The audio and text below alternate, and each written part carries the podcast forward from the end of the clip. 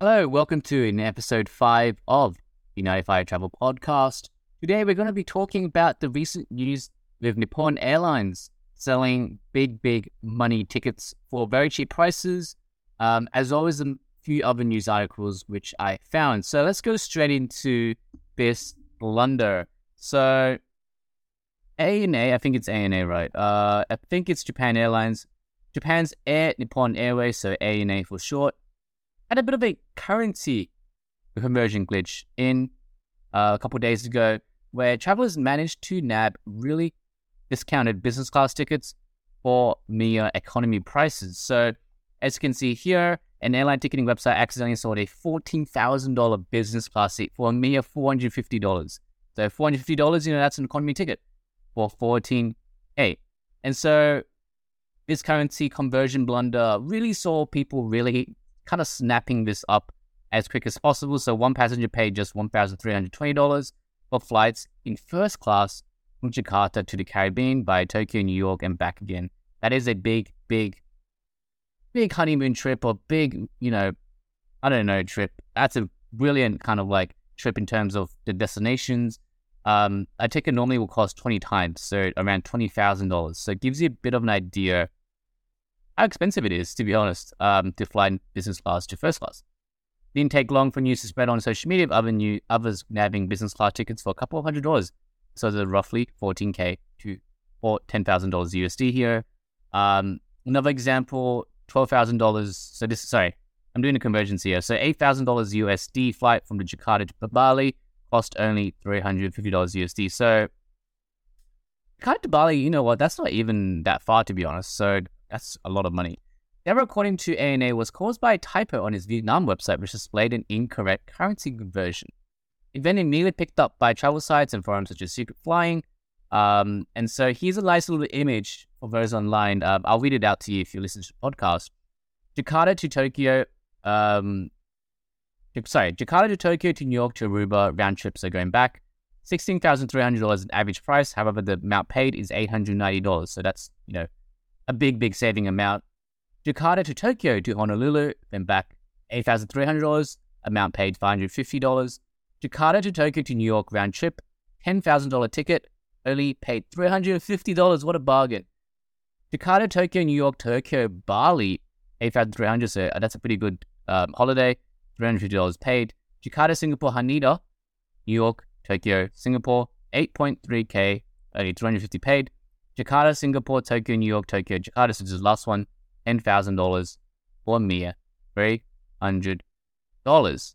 So will they honor this? I think I saw a um, I saw a article saying that ANA did say they might honor it. Considering that it is Japan's airline, I think it's a high chance this will get honored versus maybe another airline.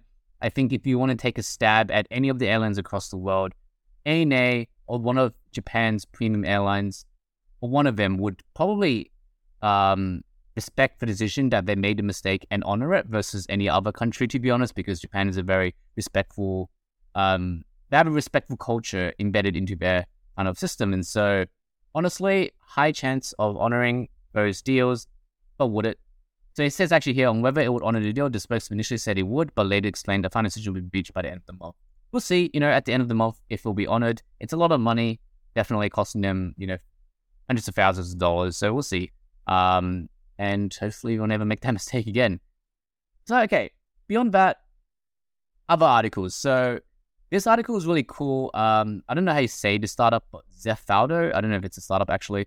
Um, is giving a luxury experience. Basically, if you can see this on YouTube, but basically looks like a very luxury hot air balloon, um, taking people on a 1.5 hour ascent, 15 miles above the Earth's atmosphere. So pretty much into space. So you can pretty much say to your friends, you've gone to space.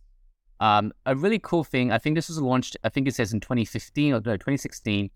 Um, so aims to offer stratospheric, stratospheric balloon flights. Oh my god, I can't say that. Sorry about butchering that. Um, so 1.5 hours ascent, as I mentioned. So you'll spend three hours spent floating in the stratosphere, um, providing beyond world class views of the globe before beginning a 1.5 hour descent. So obviously, this is really a as you can see, a very premium experience. Um, so as you expect, the prices you might be curious how much it is. 132,000 USD. So this is definitely for the rich.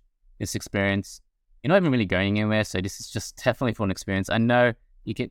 I think this space tourism will become a very big thing. I'm gonna cover it on my next podcast. I remember now. I wanted to cover space tourism. It's really interesting, and I have a lot, a lot of knowledge. Um, when I did, the, I read an article actually on Medium about it. It's very interesting how space tourism is going to really, really expand in the next five years to ten years. It's going to actually be quicker than you think, as in it's going to come quicker than you think. So yeah, definitely very interesting. And the last thing is, I'm just going to read these out. It's kind of interesting. I've never actually been to any of these countries. Or 20 countries visit before they become too popular. So the first is Azerbaijan. I don't holy crap, I butchered that so much. Azerbaijan. A bit Azerbaijan. Sorry about that, but apparently um, it's next to I think Armenia. Um, it's a bit of East Europe and Asia apparently, natural border, so probably has quite a lot of um, history, I guess, behind it with a lot of mixes. Um, so last year, only 1.6 million foreigners visited, uh, roughly 50% below pandemic pandemic levels. So pretty cool. Um, never really heard of it. So you know, it's interesting. You know, maybe maybe that's the next travel destination. Next is Tunisia. I can say that word. Uh, on the Mediterranean coast of North Africa. So definitely, I've heard some great things about Tunisia. So definitely check that one out. Um, the third one's interesting, Laos. So I've actually never been to Laos compared to I've been to Cambodia, I've been to Vietnam. I've never actually been. I've heard some great things about it. Um, as you can see, if you're online YouTube right now, it's definitely an interesting, um, well, great views. I think of the country, and I think I've heard great things about people who've gone. But however, I'm not, you know, I haven't gone yet. Maybe definitely something I should check out. I think I did hear some I don't know. Some I, when I visit countries, I do like to see if it's risky or not. I'm not, I'm not a big risk taker to be honest when I'm traveling. So that's always something I need to check. But I think I did see something about risk. I'm not 100% sure. Could be another country, maybe like Philippines, for example. I know one risk is quite big there. And lastly, Bulgaria. So very, very, you know, everyone's heard of Bulgaria. I think a lot of history in the city compared to, you know, um, I think a lot of people go to Athens, Rome, like all these countries or all these places for history. But I'm sure there are a lot of other European countries which are more, very, very, um, has tons of history as well, but just not as popular. So yeah, hopefully that's interesting. Have you been to any of these four countries? I, let me know in the comments below and let me know about your experience because I would like to hear because I would love to expand my travel hit list for the next kind of like decade. Um, so yeah, so we kind of reached 10 minute mark or almost 10 minute mark. Um, we're going to wrap it up there. Hopefully this podcast this week is interesting. I love the ANA kind of blunder blunder. It doesn't happen that often. So congrats to those people who managed to step up those tickets. Um, honestly, I just don't have, you know, 300 to 1K just to kind of step it up as a just in case. I can't even take, you know, I just have to, I just have to take time off work, etc. So yeah. Anyway, hopefully that's an interesting one, and I'll see you in the next